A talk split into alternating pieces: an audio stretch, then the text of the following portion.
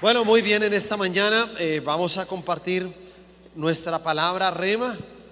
Eh, estuvimos ahí orando con nuestra esposa ahí eh, todo el tiempo pidiéndole a Dios cuál debería ser esa palabra rema. Tal vez es una de las palabras que más le toca uno meterse con Dios, porque uno tiene que asegurarse que definitivamente sea la palabra correcta y que sea de verdad una palabra del Señor para la iglesia. Para una palabra que nosotros venimos aquí a alimentarnos semana a semana, a ser ministrados, enseñados a través de la palabra de Dios, pero que definitivamente pues la palabra rema es algo que se afirma durante todo el año. Es algo eh, de, de lo cual uno toma en todo momento, en todo lugar, cuando te va bien, cuando te va mal, cuando estás más o menos. Y uno siempre está aferrado ahí a la palabra rema que el Señor nos da como iglesia. Porque hay, hay como, digamos, dos palabras que son fundamentales. Una, pues la que el Señor le da a cada pastor en su iglesia, para su iglesia. Y dos, la palabra que da el apóstol para las iglesias de misión carismática internacional en el mundo. Y esa palabra, pues siempre el pastor la comparte en los momentos de la convención. Por eso nuestras convenciones son fundamentales. Por eso toda persona que va a una convención es muy diferente a la que no va. Porque la que va a una convención va por un camino, el que no va a una convención va por otro. ¿Sí? Y por eso cuesta, ¿sí? Cuesta mucho poder uno motivar a las personas. Es lo mismo, el que entiende la palabra rema para, para la iglesia comienza a caminar en ella. ¿Qué les puedo decir? De pronto habrá personas que van a llegar nuevas dentro de un mes, dentro de dos meses. Y entonces uno trata como de, motivarlos, ¿no? En la palabra rema, pero como ellos no la recibieron, ¿sí? Va a costar mucho más llevarlos a ellos a que puedan experimentar de pronto este año 2020, que es el año de la fe, ¿sí? Este va a ser nuestro año de la fe. Este va a ser nuestro año de la fe. Por eso ustedes se dan cuenta que ese amén no es de fe. ¿Sí se dio cuenta? En serio, no es una, un amén de fe. Mire, no es un amén de fe porque cuando tú tienes un amén con fe, tú te apasionas. ¿Cierto? Es una pasión. Porque tú sabes que es realidad. Entonces de pronto date cuenta que, eh, óyeme, mira, mm, ya que nos vemos y todo, eh, el Señor puso el sentir en mi corazón de regalarte mi carro. Amén. Amén. ¿Sí o no? Sí, porque usted no va a decir, ay, no, no, no, no, diga eso, ¿sí o no? No, usted dice amén, ¿cierto? Y se apasiona por eso. Así hemos dicho como un pastor hablábamos hace unos días y me decía, Óyeme, tu camioneta me fascina. Lo que no me gusta es la placa, hermano.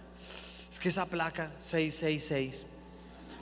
Entonces llegué y le dije, pero mira cómo es la vida, hermano. Imagínate que yo estaba orando hace unos días y el Señor me dijo, siémbrale tu carro al pastor tal. Y yo te iba a sembrar el carro, pero con lo de la placa, ¿para qué? Me dijo, no, amén, amén, no, eso no tiene nada. Le dije, no, no, no, dejémoslo así. No, no, no quiero que tú estés pasando por esa dificultad. Déjamela a mí. ¿Cierto? Pero es de esa manera, ¿sí o no? Es simplemente entender eso. Es apasionante. ¿Sabes por qué es apasionante? Porque tú ya sabes que es una realidad. Cuando tú sabes que algo es realidad, por eso tu amén es diferente. ¿Qué tenemos nosotros en nuestra vida? Tal vez algunas áreas que no han dado el fruto que nosotros esperamos.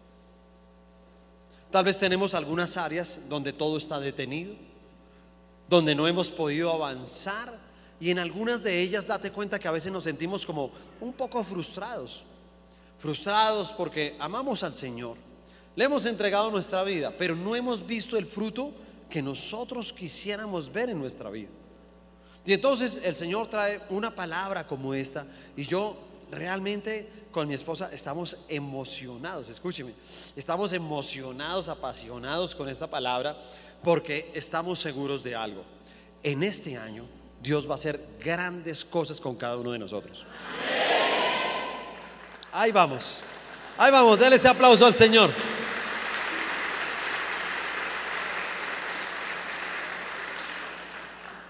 Mire, no hay nada más maravilloso en la vida que soñar en grande. Escúchame, soñar en grande. No hay nada más maravilloso eso. Pero, ¿sabes? Para gente es maravilloso, para otros no es tanto porque dice, ¿para qué soñar en grande si eso no va a pasar conmigo? ¿Sí ves? La gente habla de esa manera y dice, no, no, no, eso no va a pasar, ¿cierto? Y por eso a veces la gente como que se frustra. A veces eh, ustedes pueden ver, bueno, hace un tiempo uno, uno tal vez se provocaba, era lo que veía en revistas, ¿no? Antes uno en la casa habían revistas y uno miraba revistas y uno miraba por ahí una playa y decía, ay, tan bonita esa playa. Pero no, no, no, no. Uno allá en el Neus hacia el caso, allá en la laguna, ¿sí me entienden? Porque uno tal vez no pensaba que el Señor lo puede llevar. Y así era todo, ¿no? Y veía uno una casa hermosa y uno, no, esa casa no.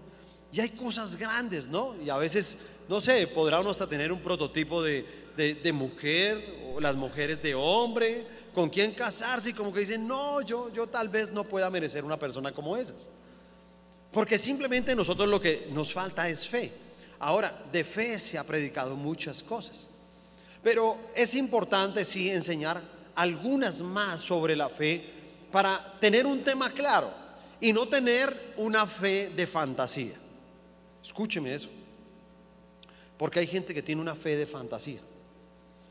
La fe de fantasía es como que, no sé, es como, como vivir en medio de una, no sé, como de, una leyenda, de una historia, de, de algo que parece que no fuera real, como si algo fuera virtual, como si algo tú no lo pudieras de verdad tocar, como si algo no lo pudieras alcanzar. Y para muchos la fe es eso, la fe es algo, perdóneme la palabra, no es muy espiritual, pero es así. La gente que piensa que la fe es algo como mágico, ¿sí? Como algo que sale de la nada y a eso le quieren llamar fe. Por eso, si este es el año de la fe, y si Dios va a hacer cosas grandes con cada uno de nosotros.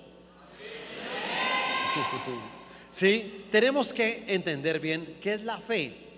¿Cómo nosotros vamos a poder encontrar esa fe? ¿Cómo activarla? ¿Sí me entiende? ¿Cómo, ¿Cómo esa fe se tiene que ser realidad en nuestra vida? y cómo nosotros vamos a poder alcanzar cada una de esas cosas grandes que Dios va a hacer con nosotros, con nuestra familia, con nuestras finanzas, con la iglesia, con nuestro ministerio pero vamos a tener que entenderlo de la manera correcta. Así que voy a, enseñarles algunas cosas que son muy importantes. Lo primero, el primer punto es que tenemos que prepararnos en la fe. Tenemos que prepararnos en la fe. La palabra clave es preparación. Para todo en la vida nosotros nos tenemos que preparar. Para todo en la vida. Tenemos que prepararnos, por ejemplo, financieramente. Porque yo veo personas que, no se preparan financieramente. El que no se prepara financieramente no va a ver la prosperidad, ¿sí sabía? Hay gente que no se prepara financieramente. Entonces toma las finanzas y las maneja de una manera desordenada, pero aún así pide prosperidad. ¿Y sabes por qué? Porque no se ha preparado financieramente. No hay cosa peor en la vida y, le doy gracias a Dios por eso nosotros, sí, nosotros dentro de la iglesia no tenemos personas que se ganan la lotería. ¿Sí se cuenta? O sea, aquí nunca hemos dicho, eh, bueno, démosle un aplauso a Gonzalo que ayer se ganó el baloto. ¿Sí me entiende? No, o sea, no pasa. ¿Por qué? Porque no compramos baloto, porque no compramos rifas, porque nada de eso. Porque simplemente nosotros entendemos que nuestra prosperidad es de Dios y que Dios está haciendo un proceso en nosotros y nos está preparando para la prosperidad. ¿Sabes? Mira lo que pasa con la mayoría de gente que recibe un dinero sin estar preparado. ¿Qué pasa con ese dinero con el tiempo? Se va, se acaba, se esfuma porque no estaba preparado financieramente para la prosperidad. Los que son solteros, por ejemplo, ¿sí? Los que son solteros deben entender que tienen que prepararse para un noviazgo. Tienen que prepararse para un noviazgo. Es más, le voy a decir a todos los que son solteros, si usted se siente infeliz siendo soltero, yo le pido un favor de todo corazón, no se case. Sí, usted no puede confundir que usted me diga, no, es que si me caso voy a ser feliz. No. Sí, hace unos días, el 15 de enero, cumplí 27 años con mi esposa, de aniversario, de casados, ¿sí? 27 años. Yo voy a decirles algo, no todos han sido felices. Y no puede decir alguien, si me caso voy a ser feliz. Yo por eso le digo a la gente, mira, si tú cuando estás soltero eres infeliz, por favor, no te cases. No te cases porque esa no es la solución. Eso le pasa a muchos, ¿no? Inclusive piensan que tienen cosas en, común. Y a veces la gente soltera se va encontrando y tan, ay no, mira, es que em, yo la verdad he sufrido, en mi casa me daban con el cable de la plancha y el otro, ay, a mí me daban con la plancha. Ay, no. ¿Sí? Y, ay, ¿no sería la misma plancha? ¿Qué marca era? ¿Sí o no? Claro, ¿sí o no? Sí, claro. Ay, sí, de pronto era la misma plancha. Ay, estamos hechos el uno para el otro. Y resulta que son un par de infelices que quieren ser felices, pero ninguno va a ser feliz al otro porque son infelices. ¿Sí se da cuenta? Son infelices. Uno también tenía que, tendríamos que pensar en que tenemos que prepararnos para un matrimonio. Escúcheme, uno tiene que prepararse para un matrimonio. Así como nos preparamos para el noviazgo. Tal vez el tema del noviazgo, tengo que reconocerlo, el tema del noviazgo en la iglesia es una de las cosas más difíciles que nosotros tenemos. Es una de las cosas más difíciles que tenemos en la iglesia. Es complicadísimo. Todo el tema de los solteros en la iglesia, wow, ese tema es duro, porque ellos no entienden que los estamos preparando para un noviazgo. Entonces ellos, simplemente, ¿sí? En, ese tema de los sentimientos, parece que la gente, si me entiende? Increíblemente un ser humano tuviera un potro salvaje por dentro. Sí, es así. Entonces uno cuando le habla los sentimientos, uno, no, mira, espérate. ¿Sí? Y eso comienza a relinchar. Y eso reniega.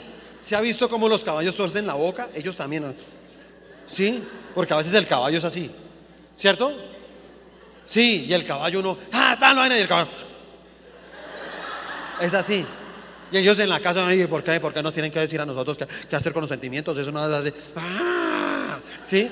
Y entonces relinchan por dentro, ¿sí me entiende? Y es ese potro, ¿sí me entiende? Que nosotros salvemos los que somos líderes, que es difícil de domar. Y algunas veces lo logramos y otra vez sigue siendo eso así, salvaje es salvaje. Lógicamente, ¿cuál va a ser el resultado de eso? Una relación salvaje, incontrolable. No hay control de eso. Entonces por eso nosotros le decimos a la gente, no te tienes que preparar, pero también para un matrimonio. ¿Sabes qué nos pasa en los matrimonios? Que hay matrimonios que no se prepararon. Como no se prepararon, ahora lo que te digo, ahora son infelices.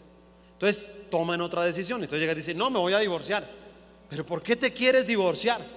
Porque yo soy infeliz. Porque estoy aburrido con esta relación. Yo me quiero separar. Porque prefiero ser feliz así esté solo. Y yo, con todo respeto, quisiera hacer una pregunta aquí. ¿Alguno de ustedes conoce un divorciado feliz?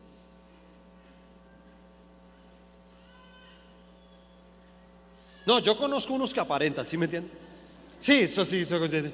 Eh, bueno, ¿cómo te ha ido ahora divorciar? Ay, no, qué descanso. Ay, no, no, no, no, esto sí es mucha paz la que uno siente en, esta vida. Mentiras, ese llora todas las noches.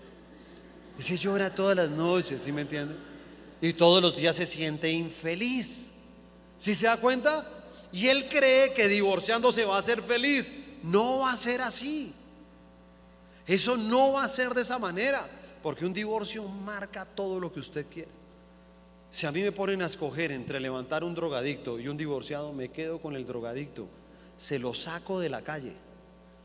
Pero levantar al divorciado cuesta mucho, es muy difícil. Por eso tenemos que prepararnos para todo. Y entonces alguien dirá, óyeme, ¿hay algún estado civil que sea malo?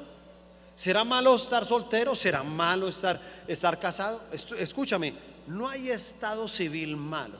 Hay cristianos que no saben disfrutar su estado civil, que es diferente. Si te das cuenta, no lo saben disfrutar. Y no lo saben disfrutar porque precisamente no se prepararon para eso. Si nosotros no creemos en lo que leemos y en lo que oramos, esas dos cosas no tienen sentido. No tiene sentido. Y este que es el año de la fe, vamos a trabajar mucho en eso. Porque ¿de qué le sirve a usted leer la Biblia si no cree en eso? Usted ha visto que hay personas leen la Biblia y dicen, en esto sí creo, en esto no creo. En esto sí, esto no, según lo que le convenga. Según lo que le convenga, él va diciendo si cree o no cree. Si él ve que necesita sanidad, él cree en los milagros de sanidad, ¿cierto? Pero si Dios le pide que tiene que vivir en santidad, entonces llega y dice, sí, pero no hay que exagerar. Tampoco es uno exagerar. Entonces cree que la Biblia es exagerada. Entonces algunos quieren prosperidad y les gusta todo lo que habla, Y te bendeciré y te multiplicaré y tan, y en eso cree. Cuando llega el diezmo dice, yo no creo en el diezmo. Entonces yo digo, ¿para qué lees una Biblia si no crees en ella? Es mejor no leerla porque eso no sirve para nada. Si tú no crees en la Biblia, no la leas. Si tú oras, usted sí sabía que hay gente que ora, pero no sabe que Dios está ahí. Hay gente que es así, inclusive andan buscándolo, Señor mi Dios, y miran como una nube a ver si está por allá detrás de la nube, ¿sí? Y no creen que Dios está ahí, que la presencia de Dios está ahí. No lo creen. Yo digo, ¿sabes qué? Tú no crees lo que oras. Entonces eso tampoco tiene ningún sentido. Tienes que creer tanto en lo que oras como en lo que lees. Dice la palabra en Romanos 8:37, antes en todas estas cosas somos más que vencedores por medio de aquel que nos amó. Dice que somos más que vencedores. Nosotros vamos a poder vencer no por nosotros, sino por aquel que nos amó. Entonces, ¿qué puede uno pensar? ¿Y qué puede uno decir de la fe? Que uno llega y dice, mira, no hay ningún problema porque yo ya sé quién va a ganar la batalla. La batalla tú y yo tal vez no la podemos ganar. Pero ya hay uno que ha vencido. Y ese que ha vencido es el que nos va a dar la victoria a cada uno de nosotros.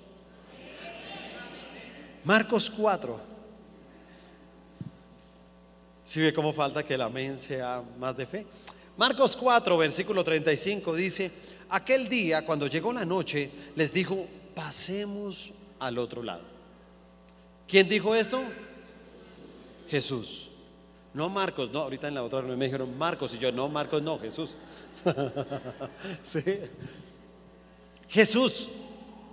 Jesús es el que dice eso. ¿Y se lo dice quién? A los apóstoles, porque por el tiempo no puedo leer toda la historia completa. Pero solamente él coge a sus discípulos y les dice, eh, óyeme, por favor, súbase al barco, pasemos al otro lado. Entonces yo quiero decirles algo. La fe no es para el comienzo ni para el final. La fe es para la mitad. La fe es cuando tú te encuentras en medio de la nada. Para ese momento es la fe. Porque tal vez podríamos decir, ¿se necesita fe para subirse a un barco? Para, Óyeme, subámonos al barco, vamos a pasar al otro lado. ¿Se necesita fe para subirse y arrancar? No. Si faltaran 20 metros para llegar al puerto, a la orilla, eh, óyeme, tengamos fe de que vamos a llegar. ¿Usted necesita fe para llegar a 20 metros? No. Pero cuando están en la mitad, ¿sí? Del recorrido y viene una tempestad, viene la tormenta y la tormenta comienza a tratar de moverte de lado a lado, de lado a lado, en ese momento sí necesitas fe. Porque es que hay muchas personas que han iniciado algo, pero en medio de la tormenta se van. Hay gente que comienza muchos proyectos ahorita este año, pero tal vez en abril, en mayo, en junio, en julio, en agosto, ya no existen. ¿Sabes por qué? Porque a veces pensamos que todas esas cosas grandes que el Señor nos va a dar nos las va a regalar. y no va a ser así. Yo me afirmo una vez más y se los declaro, yo lo confieso y lo declaro con autoridad que en este año 2020 el Señor va a hacer cosas grandes con cada uno de nosotros.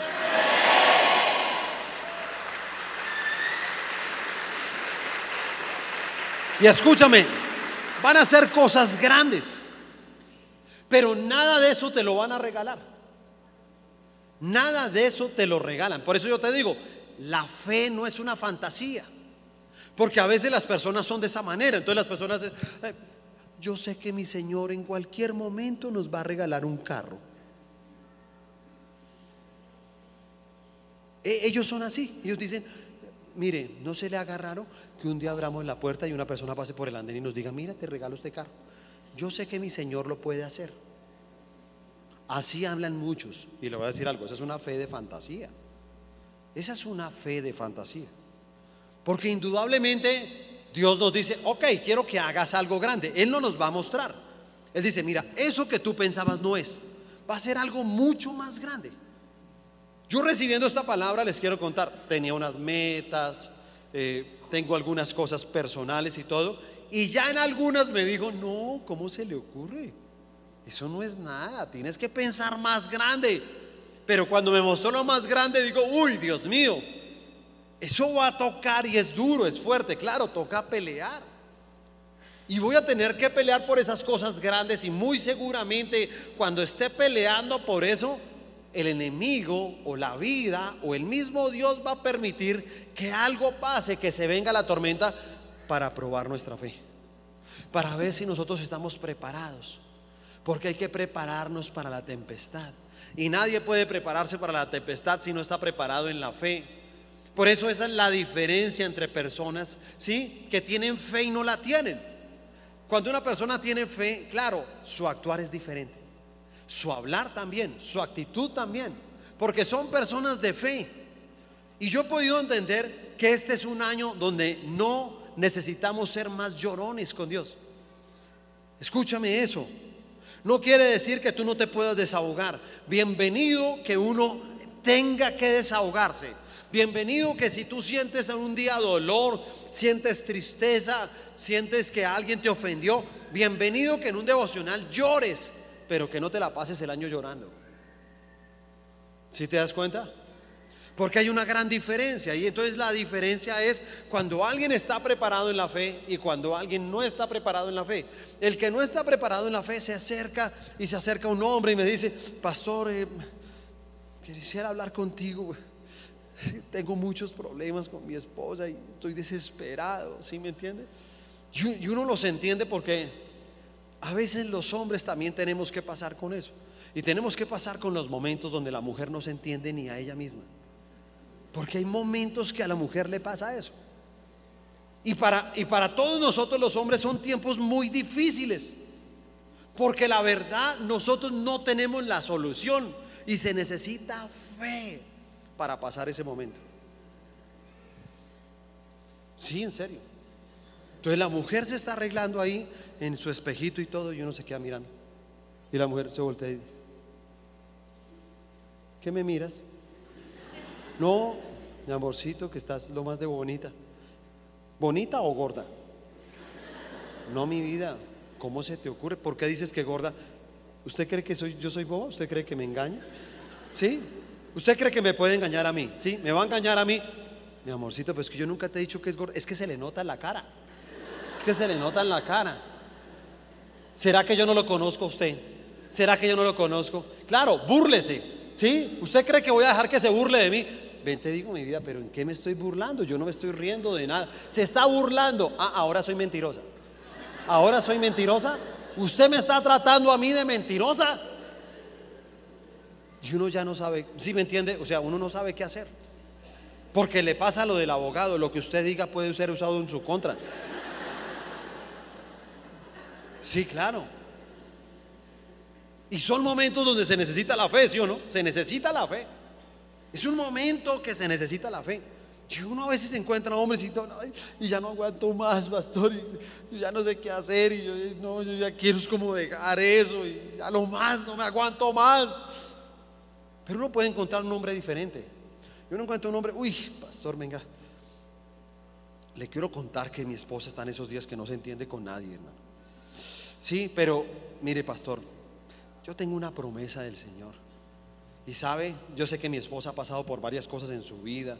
Sí, y yo me imagino que son cosas inclusive de pronto de su niñez, pero yo tengo fe que el Señor la va a cambiar. Y todo esto, eso no va a durar. Mire, estamos en un desierto, pastor, pero vamos a pasar al otro lado. El Señor nos va a pasar al otro lado. Entonces, ¿sabe qué? Es una persona de fe. Es una persona que piensa y actúa diferente porque tiene fe. Entonces no anda llorando todos los días y no llama al líder todos los días. Ayer otra vez me dijo, ayer otra vez me trató mal, otra vez ya lleva dos semanas. No, a veces duran un ratico. Pero tiene que tener fe.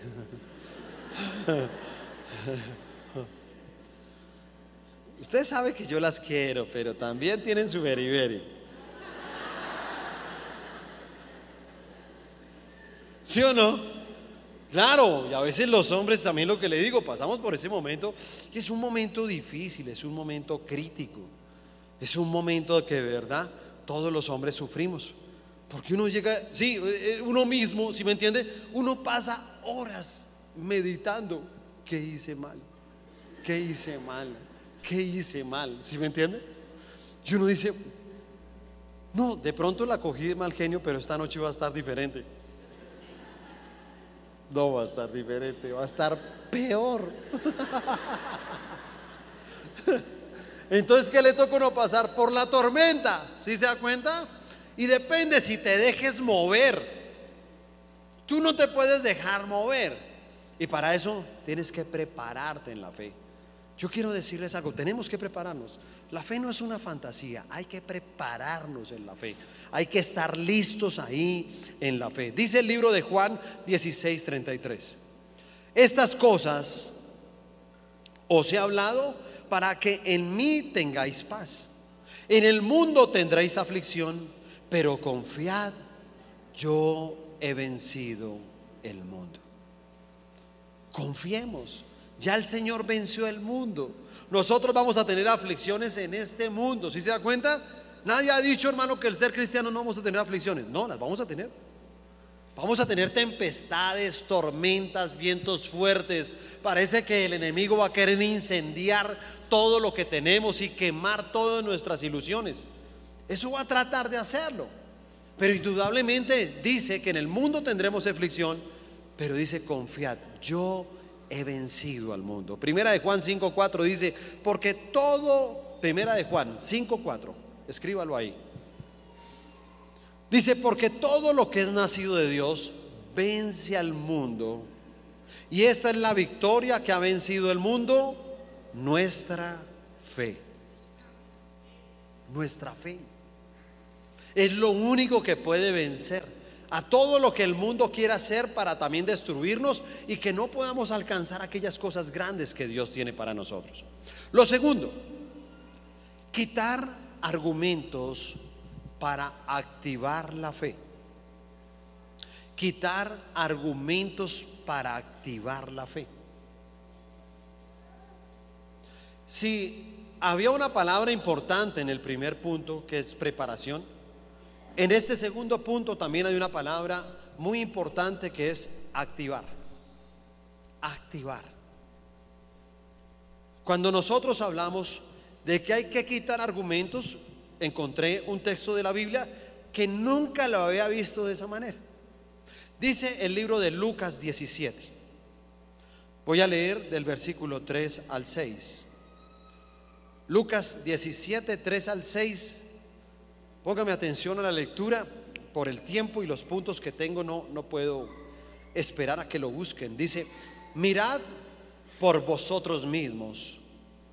Si tu hermano pecare contra ti, repréndele. Y si se arrepiente, perdónale. Y si siete veces al día pecare contra ti, y siete veces al día volviera a ti diciendo, me arrepiento, perdónale. Hasta ahí uno más o menos entiende el texto de la Biblia. Pero el siguiente versículo dice, dijeron los apóstoles al Señor, aumentanos la fe. El Señor hizo milagros, ¿sí? Cambió el clima, resucitó muertos, ¿sí? Sanó gente de la enfermedad. Y si usted mira bien, cada uno de esos milagros, nunca los apóstoles dijeron, aumentanos la fe. Ellos no digo, Señor Jesús, resucitaste a la hija de Jairo, aumentanos la fe. Nunca, nunca lo dijeron. Y entonces solamente cuando el Señor Jesús le dice, mire, si alguien lo ofende a usted, repréndalo. Y si se arrepiente, perdónelo. Pero escúcheme, si una persona en el día, la misma persona, lo ofende a usted siete veces, siete veces lo ofende, lo agrede, hace algo injusto con usted, le hace daño, le roba, le miente, lo engaña, pero viene a usted arrepentido, perdónele. Entonces los apóstoles dicen, uy Señor, aumentenos la fe.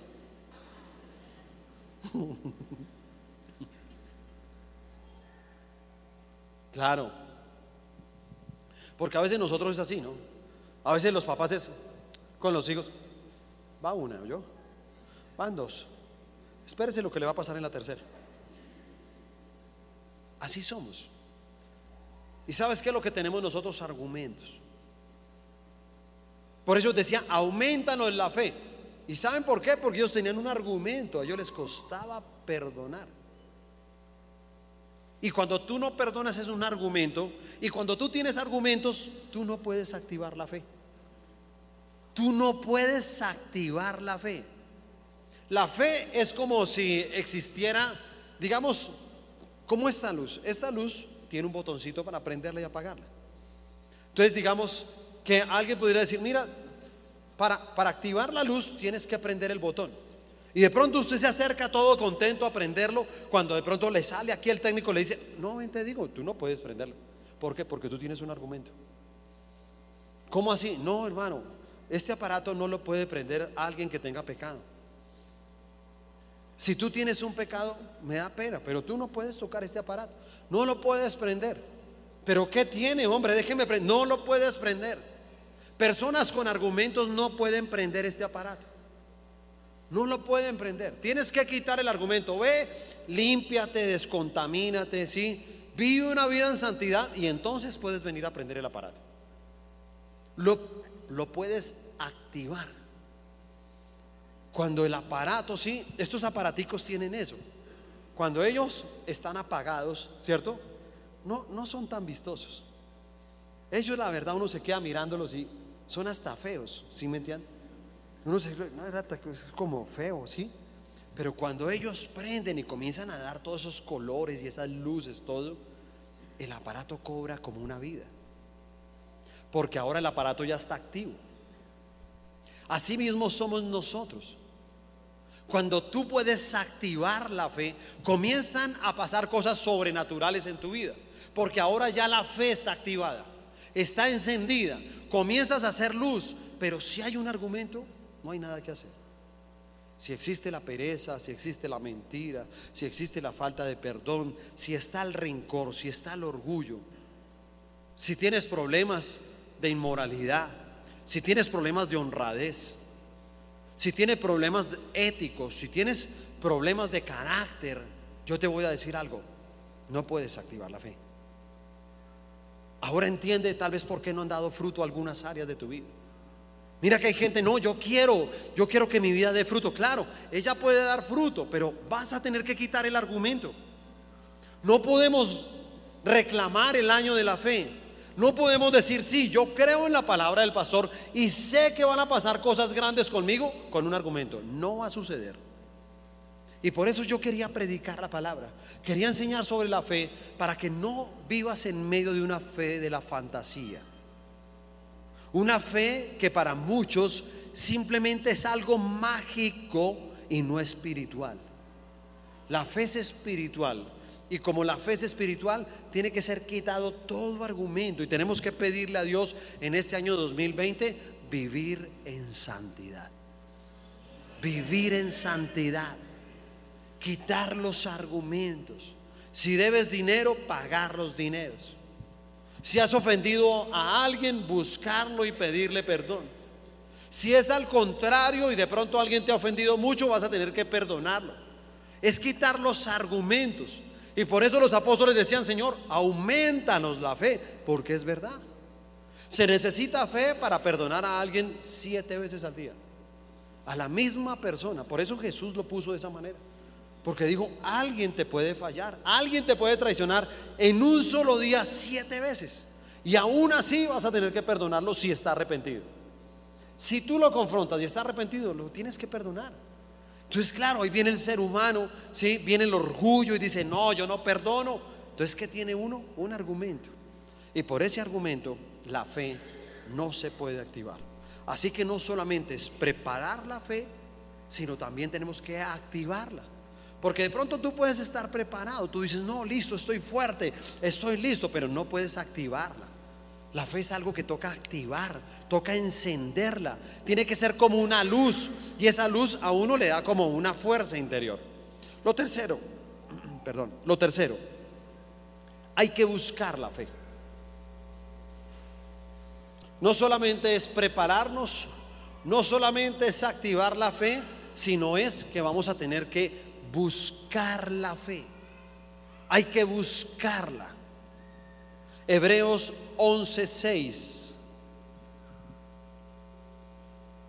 Pero sin fe es es que sin fe es imposible. ¿Qué es imposible? No, no, ¿qué es imposible? Que no se puede. ¿Cierto? que no se puede. O sea, alguien llega y dice, ay Dios mío, ¿qué horas son? Ay, las 10 y 10. No, tengo que estar en Barranquilla a las 11. ¿Qué le va uno a decir? Mira, eso que tú dices, hermano, es imposible. Yo tengo fe de que puedo... No, pues hermano puede tener toda la fe, pero ¿sí me entiende? Es imposible. Entonces es lo mismo. Es imposible. No se puede agradar a Dios si tú no tienes fe. Porque es necesario que el que se acerca a Dios crea que la hay y que es galardonador de los que la buscan. ¿De los que qué? O sea que hay un premio, si se da cuenta? Galardonador. Hay un premio para los que buscan la fe. Todo el que busca la fe tiene un premio por haberla buscado. Y hay un texto que nos puede ayudar un poco con eso está en Lucas capítulo 11. Voy a leer del versículo 5 al 10. Dice la lectura, les dijo también, ¿quién de vosotros que tenga un amigo va a él a medianoche y le dice, amigo, préstame tres panes, porque un amigo mío ha venido a mí de viaje y no tengo que ponerle delante? Y aquel respondiendo desde adentro le dice, no me molestes, la puerta ya está cerrada y mis niños están conmigo en la cama, no puedo levantarme y dártelos. Y mire lo que dice el versículo 8, os digo que aunque no se levante a dárselos por ser su amigo, sin embargo por su importunidad se levantará y le dará todo lo que necesite. Y yo os digo, pedid y se os dará, buscad y hallaréis, llamad y se os abrirá, porque todo aquel que pide recibe y el que busca halla y al que llama se le abrirá. Escúcheme. ¿Cuántos somos amigos de Dios? Levanten la mano a los que somos amigos de Dios. ¿Cierto? Y mire, a veces, a veces nos puede pasar eso, ¿no? Como que uno llega y dice, uno, uno, como que le quiere pedir cosas a Dios y uno dice, no, como que Dios no está acá, como que Dios está en la casa del vecino, como que Dios está en otra ciudad, como que Dios de pronto está durmiendo, ¿sí? Porque uno parece que le pidiera cosas a Dios y Dios como que le respondiera, no, no, no, estoy durmiendo, estoy con mis hijos ya en la cama, ¿sí? Eso le dijo el, amigo. Allá llegó, óyeme, préstame unos panes que tengo una visita. No, no, no, no, estamos dormidos. Ya estamos acostados, hermano. Entonces dice la palabra que el tipo no se levantó de la cama por la amistad que tenía con él. No se levantó. Él, se, él le dio todo lo que le pidió porque comenzó a importunar. Entonces, hermano, hágame el favor del hermano que estamos acostados. Hermano, hágame el favor de los. Venga, hermano, hágame el favor. Óyeme, óyeme. Hermano, que no, venga, levántese, venga, le digo una cosa, pero ya le dije que no es para los, sí, es para lo de los panes, pero venga, que no me voy a levantar. Hermano, hágame el favor de los panes. Eh, Somos amigos, sí, somos amigos, pero ya estoy acostado. Hermano, hágame el favor hasta que se levanta. Y le da los mugres panes que tanto le pidió. Porque toca buscar la fe. Y nos va a tocar así. Escúchame, ahora que está replanteando todo para las grandes cosas que Dios nos va a dar a cada uno de nosotros. ¿Sí? Todo eso grande, tú lo vas a plasmar en tu mente, en tu corazón y en tu fe. Pero ahora que lo vas a plasmar, toca así. Entonces le toca a uno, Señor, eh, buenos días. ¿Te acuerdas que eh, es que ayer estuvimos hablando lo de mi hijo? ¿Te acuerdas que te he pedido por mi hijo? Sí, sí, ah, bueno. Eh, señor, ¿te acuerdas que la semana pasada estuvimos hablando todos los días de mi hijo? Sí. Sí, es que esta semana como ya empieza, quería hablarte sobre mi hijo. Y entonces empieza el otro mes, Señor, ¿tú te acuerdas que el mes pasado hablamos todos los días de mi hijo? Es que ya empezó este nuevo mes y quería hablarte sobre mi hijo. Y entonces comienza Dios a escuchar, es que necesito el milagro de mi hijo. Señor, necesito el milagro de mi hijo. Y al otro día es el milagro del hijo. La otra semana es el milagro del hijo. El otro mes. Y entonces Dios llega y dice, ya. Ya. Tome el milagro de su hijo. Porque pedid y se os dará. Buscad y hallaréis y se os abrirá. Porque todo aquel que pide, recibe. Y el que busca, halla. Y al que llama, se le abrirá en el nombre del Señor Jesucristo.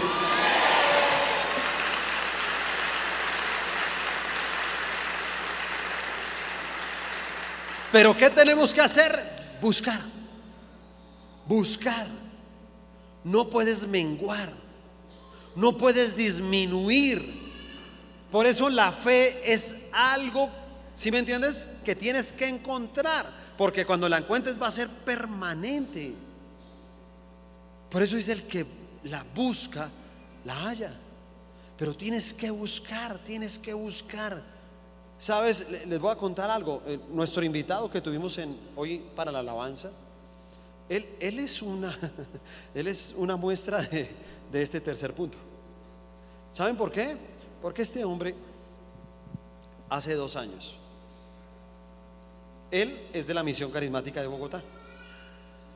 Y ustedes lo pueden reconocer porque siempre en nuestras convenciones y todo, ustedes lo ven que él siempre vende unas ricas empanaditas. Él siempre tiene un puesto de empanadas ahí cerca al parqueadero. Y entonces, Pastor Sandro, ¿cómo está? Mucho gusto, Walter. Pastor Sandro, le quiero contar que yo soy salmista. He grabado dos CDs. Y pastor, le, le quiero contar que he tenido el sueño de ir a su iglesia y que usted me invite a ministrar. Ah, bueno, Walter. Listo, hermano, ahí estamos en contacto. Y bueno, lo de esta época, lo tuyo va bien. Eh, no me llames, yo te llamo.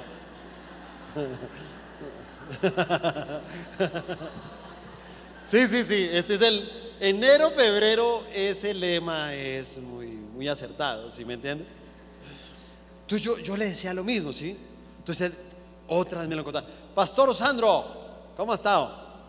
Pastor, eh, ¿usted me puede regalar su teléfono? ¿Y eso para qué? No es que le quiero mandar uno de mis videos. Yo, bueno, hermano, anótelo ahí. Me mandaban los videos, me mandaba canciones, me mandaba saludes, me escribía por el Face, me escribía por red, por todo lado me escribía, ¿sí me entiende?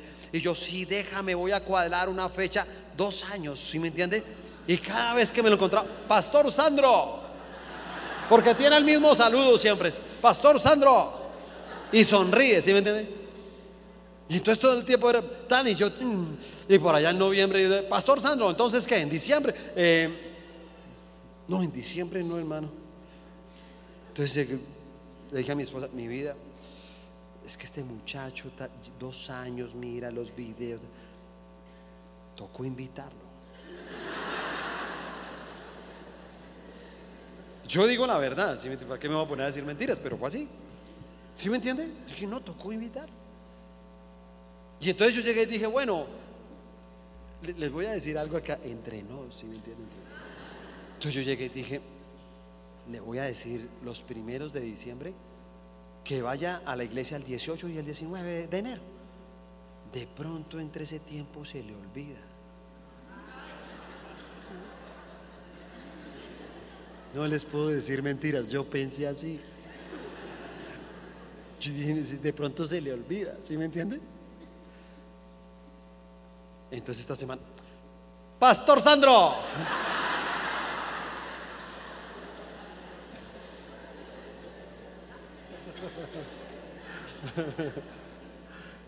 y es un hombre tremenda bendición. La verdad lo he venido conociendo. Es un hombre con unos testimonios, con una vida impresionante.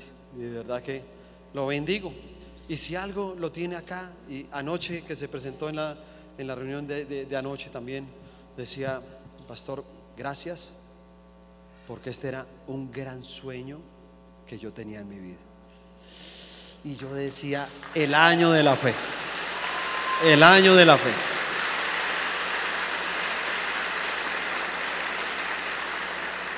Lo cuarto, la fe nos da autoridad. Así que toca prepararla, toca activarla, toca buscarla.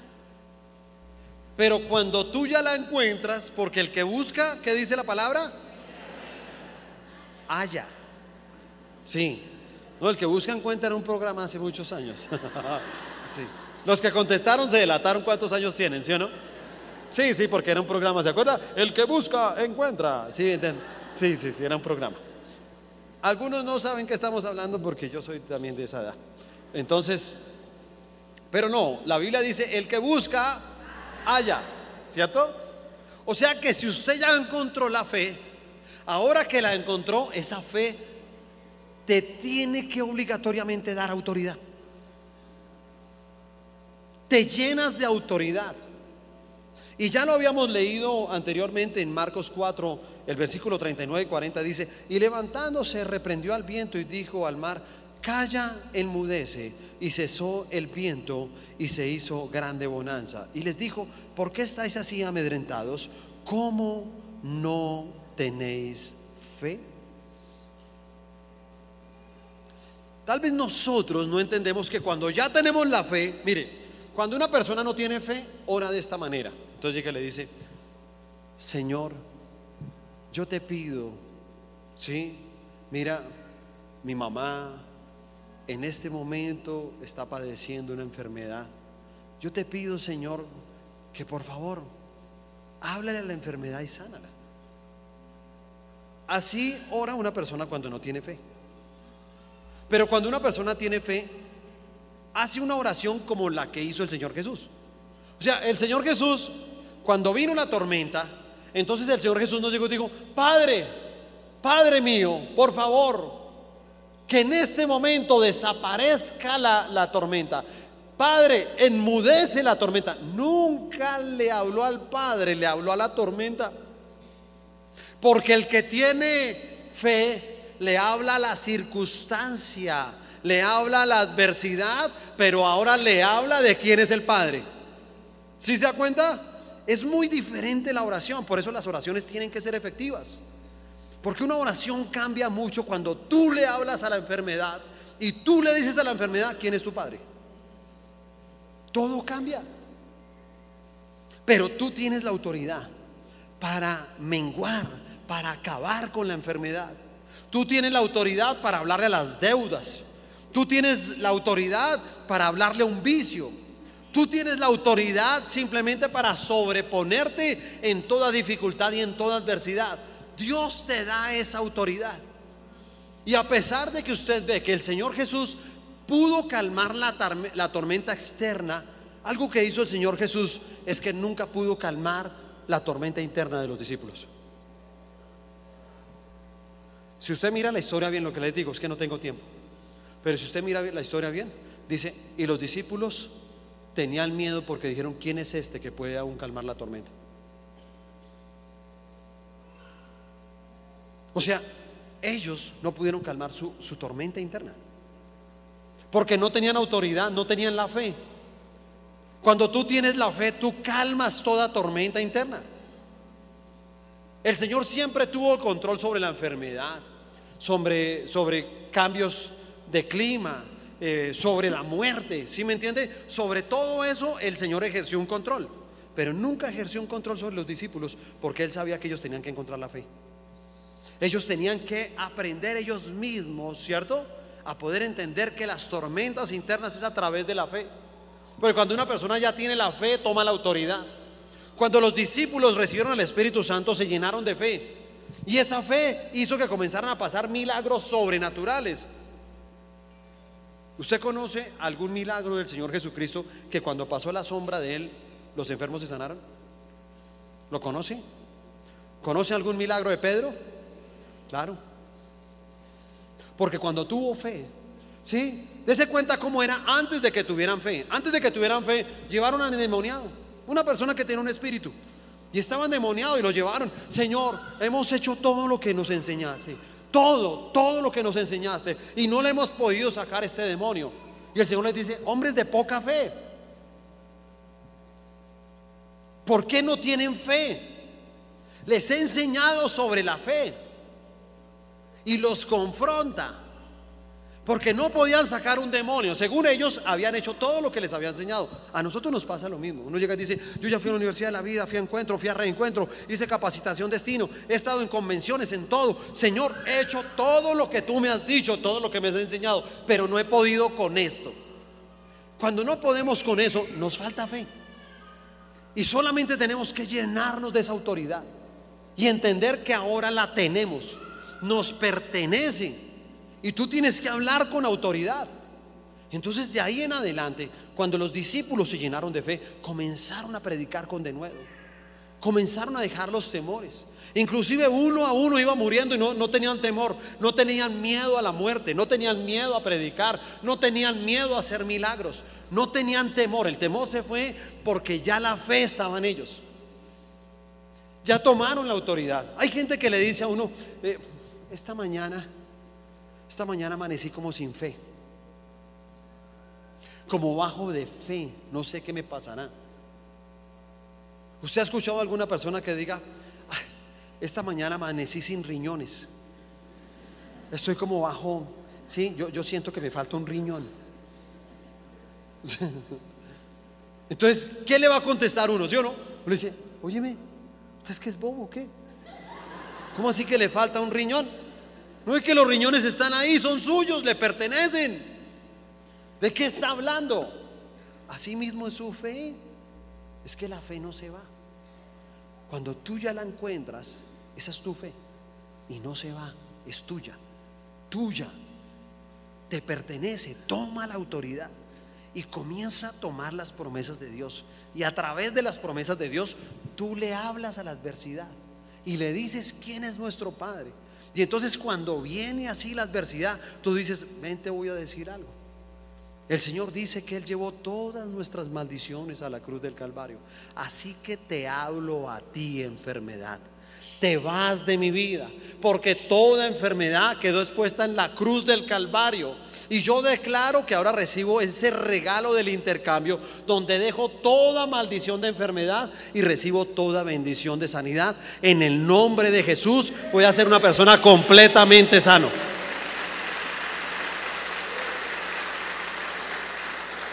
¿Lo creen?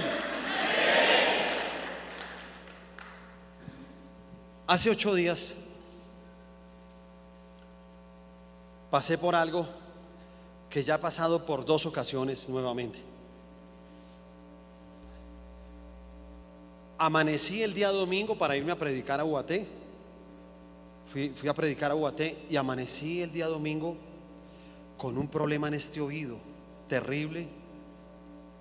Había perdido casi toda la audición y tenía un ruido como cuando uno está en un cuarto de máquinas. Todo el tiempo era... Y, y si me hablaban, todas las voces eran como ruidos. Y tal vez de pronto hay personas acá que, que, no saben que esto ya me ha sucedido dos veces antes. Dos veces antes.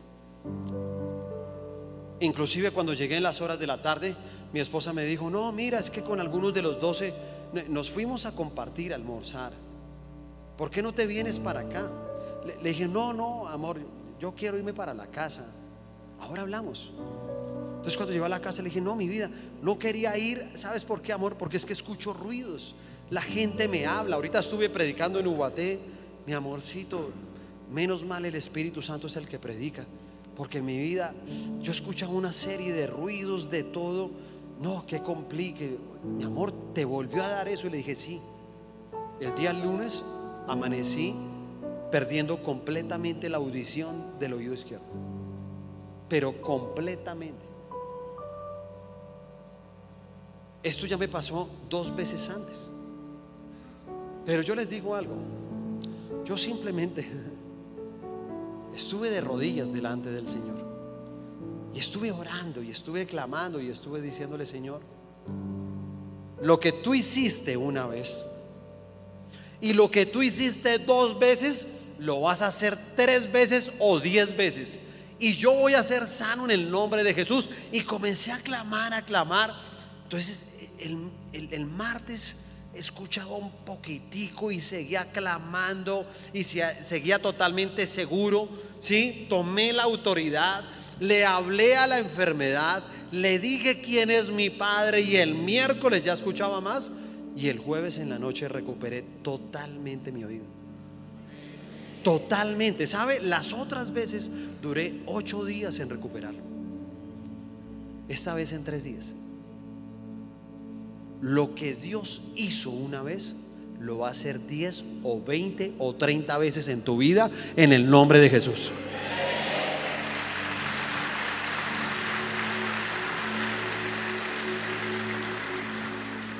Pero tienes que creerlo. Tienes que tomar la autoridad. Si tú no tomas la autoridad, ¿cierto? Si yo tal vez hubiera, amor, no, yo creo que si me dio tres veces es porque ahora sí es algo malo, dice la gente. ¿Ha escuchado? Sí, esto ya sí seguido, esto no es normal. ¿Cómo que no es normal? ¿Usted acaso se le olvida contra quién está peleando? ¿Usted acaso se le olvida quién quiere también destruirlo? Pero nunca se le olvide que hay un aquel que ya venció el mundo. Ya lo venció ya está vencido en la cruz del Calvario. Entonces, a pesar de todo el daño que Él nos quiera hacer, no puede y no va a poder. Porque está ese Dios ahí poderoso, que simplemente está esperando a que se levante un hombre y una mujer de fe, que tome la autoridad, que tome su fe y crea que el año 2020 va a ser cosas grandes en cada uno de nosotros.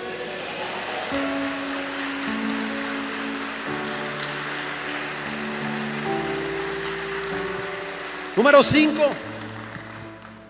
La fe no se trata de crear una falsa realidad. La fe no se trata de crear una falsa realidad.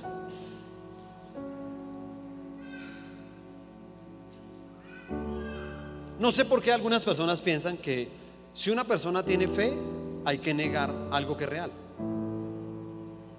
Y de pronto que le digan a uno, eh, óyeme, estás escuchando perfectamente. Porque ven, te digo, tal vez esa no sea la fe. La fe no es, no es negar la realidad. La, la fe no niega una enfermedad. La fe no niega un hijo en las drogas. La fe no niega un problema entre un matrimonio. No lo niega. Ese no es el lenguaje de la fe. Tampoco la fe puede confundirse con el positivismo. Entonces hay gente que es positiva, ¿no? No, no, no, hay que ser positivo. No, yo conozco personas positivas y no tienen fe. Así que la fe es algo más. La fe es algo de lo cual tú dices, mira, no voy a ahondar en el problema, sino voy a ahondar en las promesas de Dios. No voy a hablar más de la enfermedad, no voy a buscar más en internet qué es esta enfermedad, cuántos se han muerto, qué les ha pasado a todos. No, yo no voy a buscar en internet más de la enfermedad, yo voy a buscar más en la palabra de mi sanidad. Y cuando tú encuentras en la palabra lo que el Señor va a hacer por ti, te llenas de fe. Entonces tú ya puedes decir, esta enfermedad no es para muerte. Porque ningún arma forjada prevalecerá contra ninguno de nosotros, ninguno de los que estamos acá. El enemigo, claro, podrá hacer lo de Job. Se quiere meter con tu familia, con tus finanzas, con muchas cosas, pero tu vida no la puede tocar. Y desde que estés vivo, podemos pelear la buena batalla de la qué? ¿La buena batalla de la qué? Dice así, la buena batalla de la fe. Es bueno. Es una pelea buena. Pero dice batalla. Y como toda batalla toca pelearla. Dice la palabra acá en el libro de Marcos 11, 23. Dice, cualquiera que dijere a este monte, quítate y échate en el mar, y no dudar en su corazón, sino creyere que será hecho lo que dice, lo que diga, lo que diga, le será hecho. Pero no puedes dudar en tu corazón. No puede haber duda. La fe no te puede sacar de la realidad. Pero tú también tienes que entender que en esa realidad hay un Dios que todo lo puede.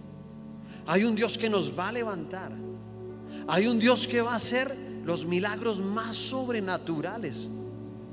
Pero tú tienes que creer que eso grande que el Señor va a hacer con nosotros en este año 2020, el año de la fe, se va a volver una realidad para cada uno de nosotros en el nombre de Jesús. ¿Lo creemos? Dele fuerte ese aplauso al Señor Jesús.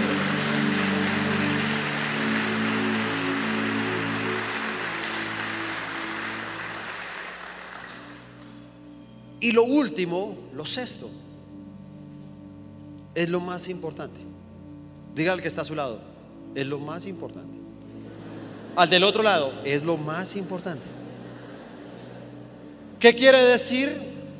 Que los cinco puntos que te he enseñado es para que tú entiendas lo que debes de hacer con la fe. Pero cuando tú ya tengas la fe, entonces escúchame, entramos a este punto que es el último, el sexto, que son los resultados de la fe. Porque tener fe vale la pena. Porque todo el que tiene fe ve resultados en su vida. Todo el que tiene fe no va a estar estancado. Todo el que tiene fe no sigue endeudado. Todo el que tiene fe no sigue enfermo. Todo el que tiene fe no va a seguir en un conflicto en su matrimonio. Todo el que tiene fe no va a ver cómo sus hijos se pierden día a día. Porque la fe da resultados. Tiene resultados para cada uno de nosotros. Y en esta palabra que Dios nos ha dado, esta palabra rema, yo quiero que nos concentremos en dos promesas. Tal vez usted no le recomiendo mucho que tenga los cinco puntos. No, te recomiendo que tengas las promesas. Porque esto es lo que Dios nos promete y nos, nos da dos promesas al que tenga fe en este año 2020. La primera está en el libro de Hebreos 11, Hebreos 11, versículo 33 y 34. Entonces dice que por fe conquistaron reinos. Así que sabes qué te dice Dios, óyeme, ¿cuál es tu reino? ¿Qué es lo que nos has conquistado? ¿Cuál es tu reino? ¿Has querido el reino de tu casa? ¿Has querido el reino de un carro? ¿Has querido el reino de tu sanidad? Tal vez te encuentras solo, quieres tener de pronto ya esta persona que te acompañe, quieres que Dios pueda traer esa persona para poder levantar un reino con él. Pues yo te digo algo, dentro de las promesas que nos da el Señor dice, conquistaron reinos, vamos a conquistar reinos. El reino que no habías podido conquistar, lo vamos a conquistar en este año 2020. Dice, hicieron justicia, lo que quiere decir que el Señor no va a apartar su justicia. Que sabes, de pronto hay gente que de pronto va a cometer injusticias contigo, pero que hay un Dios justo que todo lo ve. Y Él va a hacer justicia por nosotros. Él nos dice, no busques venganza. No busques venganza. No busques tomar malas decisiones. No busques pagar el mal por mal. Deja simplemente que la justicia de Dios opere en nosotros. Entonces dice, alcanzaron promesas. ¿Le ha dado promesas el Señor a través de estos años? ¿Cierto? Pero tal vez la pregunta también, ¿has alcanzado esas promesas? Y entonces mucha gente dice, no, no. Pero voy a decirte algo, si tienes fe, el año 2020 vas a alcanzar una por una de todas las promesas que te ha dado el Señor Jesucristo. Una por una, una por una.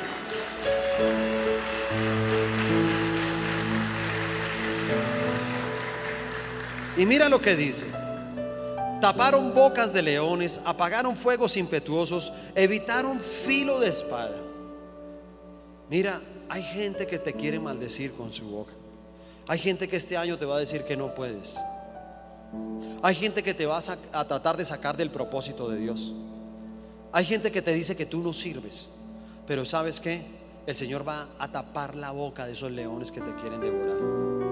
Y sabes también que ahí está el enemigo, porque dice la palabra que apagaron fuegos impetuosos, porque sabes, el enemigo siempre es un incendiario. Por eso Él siempre quiere encender nuestro carácter, ¿sí me entiende? Y quiere que haya un fuego, pero no es el fuego del Espíritu Santo, es un fuego que destruye, es un fuego que arrasa con las cosas buenas que nuestro Señor nos ha dado. Entonces dice que simplemente cuando el enemigo viene con ese fuego, entonces uno simplemente declara la palabra, toma autoridad y es como si las palabras de uno fueran un extintor. Entonces inmediatamente el fuego se apaga y el enemigo no nos puede destruir. ¿Lo creen? ¿Creen que eso va a pasar este año? Yo lo creo en mi corazón. Y dice ahí, sacaron, eh, perdón, y evitar un filo de espada. Porque claro, ahí están los enemigos, ¿no? Y con la espada, ¡fa! Quieren cortar tu familia. Cuando él, con el filo de la espada quiere cortarla, ¿sabes por qué? Porque quiere dividirlos. Y entonces con el filo de la espada quiere cortar tus finanzas, quiere cortar tu relación con Dios. Pero entonces por eso nos enseña que es una promesa. Entonces dice, evitaron el filo de espada. O sea, nosotros no vamos a pasar. El Señor de acá dice, les prometo que voy a evitar de que ustedes pasen por eso. Yo les prometo a los que tengan fe. Sacaron fuerzas de debilidad y se hicieron fuertes en batallas. Fuertes, seremos fuertes. Vamos a poder sobrepasar cualquier tempestad, cualquier tormenta cualquier dificultad, vamos a ser fuertes. Nuestro Señor nos va a dar la fuerza para pasar todas estas dificultades. Y dice, y pusieron en fuga ejércitos extranjeros. ¿Sabes qué quiere decir esto? Que todo lo que no sirve va a huir de nosotros. Todo, todo, ¿sabes? Simplemente se va. Lo que no sirve se va. Cuando tú tengas una relación tóxica en tu vida, esa relación se acaba. Se va. Si tienes amigos que no te convienen, se van porque son extranjeros, no pertenecen a nosotros, no son del pueblo de Dios. Entonces todo lo que no pertenece al pueblo de Dios se va. ¿Creen en estas promesas? Yo sí. ¿Cuántos creen? Diga, yo creo, yo creo, yo creo. Y la segunda promesa que el Señor nos da, lógicamente, si nosotros estamos hablando de la fe, yo, yo digo algo, ¿Cómo nosotros hablar de la fe si no vamos a tener en cuenta al padre de la fe? Abraham. Nos lo dio el Señor como el padre de la fe. Dijo, todo el que quiera tener fe tiene que ser como Abraham, porque es el padre de la fe. Y están las promesas en Génesis 12, del versículo 1 al 3. Estas dos promesas yo le recomiendo que las tenga en su casa, en su trabajo, en su celular, en su tablet, en su computador, en un lugar visible. Esas dos promesas tienes que tenerlas todo el tiempo. Entonces dice, pero Jehová había dicho a Abraham, vete de tu tierra y de tu parentela y de la casa de tu padre a la tierra que te mostraré. Una vez más nos enseña que es la fe y la fe nos dice, quita los argumentos. ¿Qué había en la casa de Abraham? No lo sé, pero lo que puedo entender es que había un argumento. ¿Qué había en la familia de Abraham? No lo sé, pero en esa familia había un argumento. ¿Qué se movía en el territorio donde vivía Abraham? No lo sé, pero había argumentos donde Dios no podía utilizar a Abraham. Y por eso le dijo, quita el argumento, vete de ese lugar a la tierra que yo te mostraré. Y él en fe se fue para un lugar desconocido, porque esa sí es la fe. Entonces le da las promesas. Porque todo el que halle la fe, Dios le promete. Y entonces dice, y haré de ti una nación grande. Lo repito, no me voy a cansar todo este año. Dios va a hacer cosas grandes y sobrenaturales con cada uno de nosotros. Porque ha prometido que hará de cada uno de nosotros una nación grande. Así que todo diminutivo de tu boca se va en el nombre de Jesús. Se va. Se acabó la casita, se acabó el carrito, se acabó el sueldito, porque ahora te espera la casota y te espera un carrote y te espera un sueldote de parte de nuestro Dios.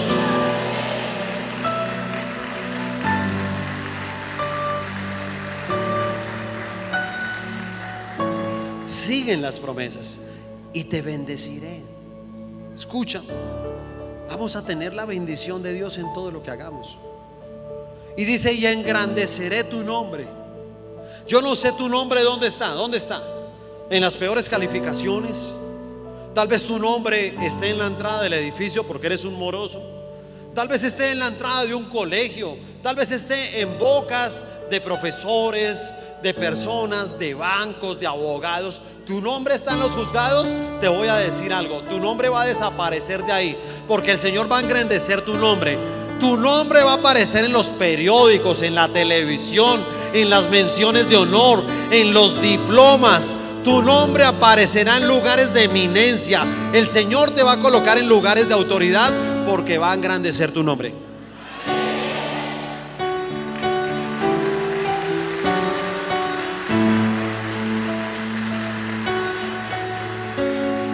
Y Él lo rectifica y serás bendición. Dígale que está al lado, tú vas a ser una bendición. Dígale del otro lado, tú vas a ser una bendición en este año. Y entonces dice, bendeciré a los que te bendijeren. Y a los que te maldijeren, maldeciré. Y serán benditas en ti todas las familias de la tierra. ¿Sabe qué quiere decir esto? Dios va a levantar un liderazgo sobrenatural. Vamos a ganar las familias de la tierra. Vamos a ganar las familias de Zipaquirá. Vamos a ganar las familias de, de, Cajicá. Vamos a ganar las familias de, de Chía, de Nemocón, de Sopó, de Cogua, de Ubaté, de Medellín, de Cali, de Colombia y de las naciones de la tierra. Y tú y yo vamos a ser escogidos para eso.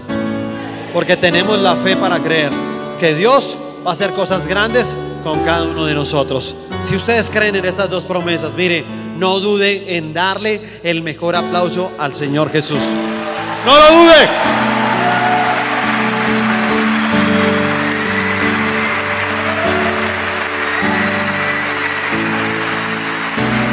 Fuerte ese aplauso.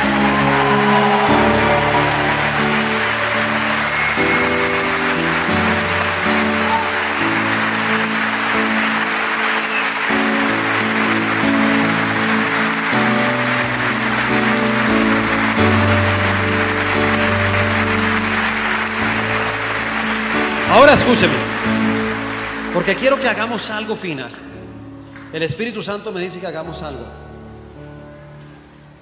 Quiero que comience a imaginarse cada una de las cosas grandes que el Señor va a hacer por usted.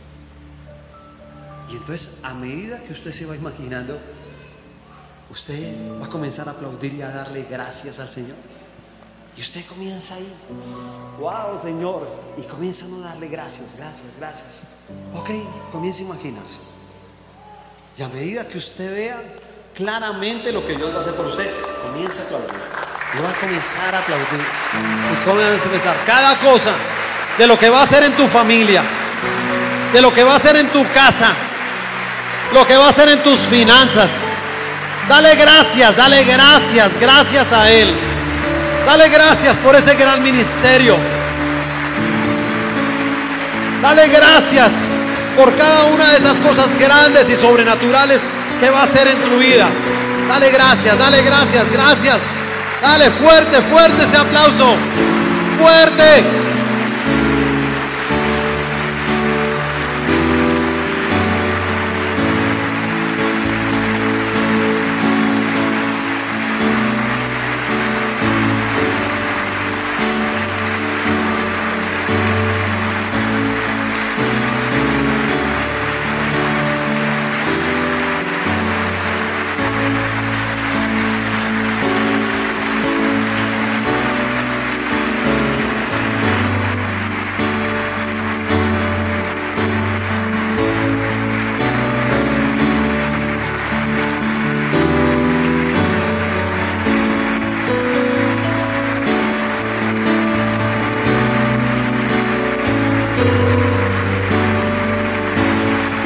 ¿Cuántos podemos decir con fe? Amén?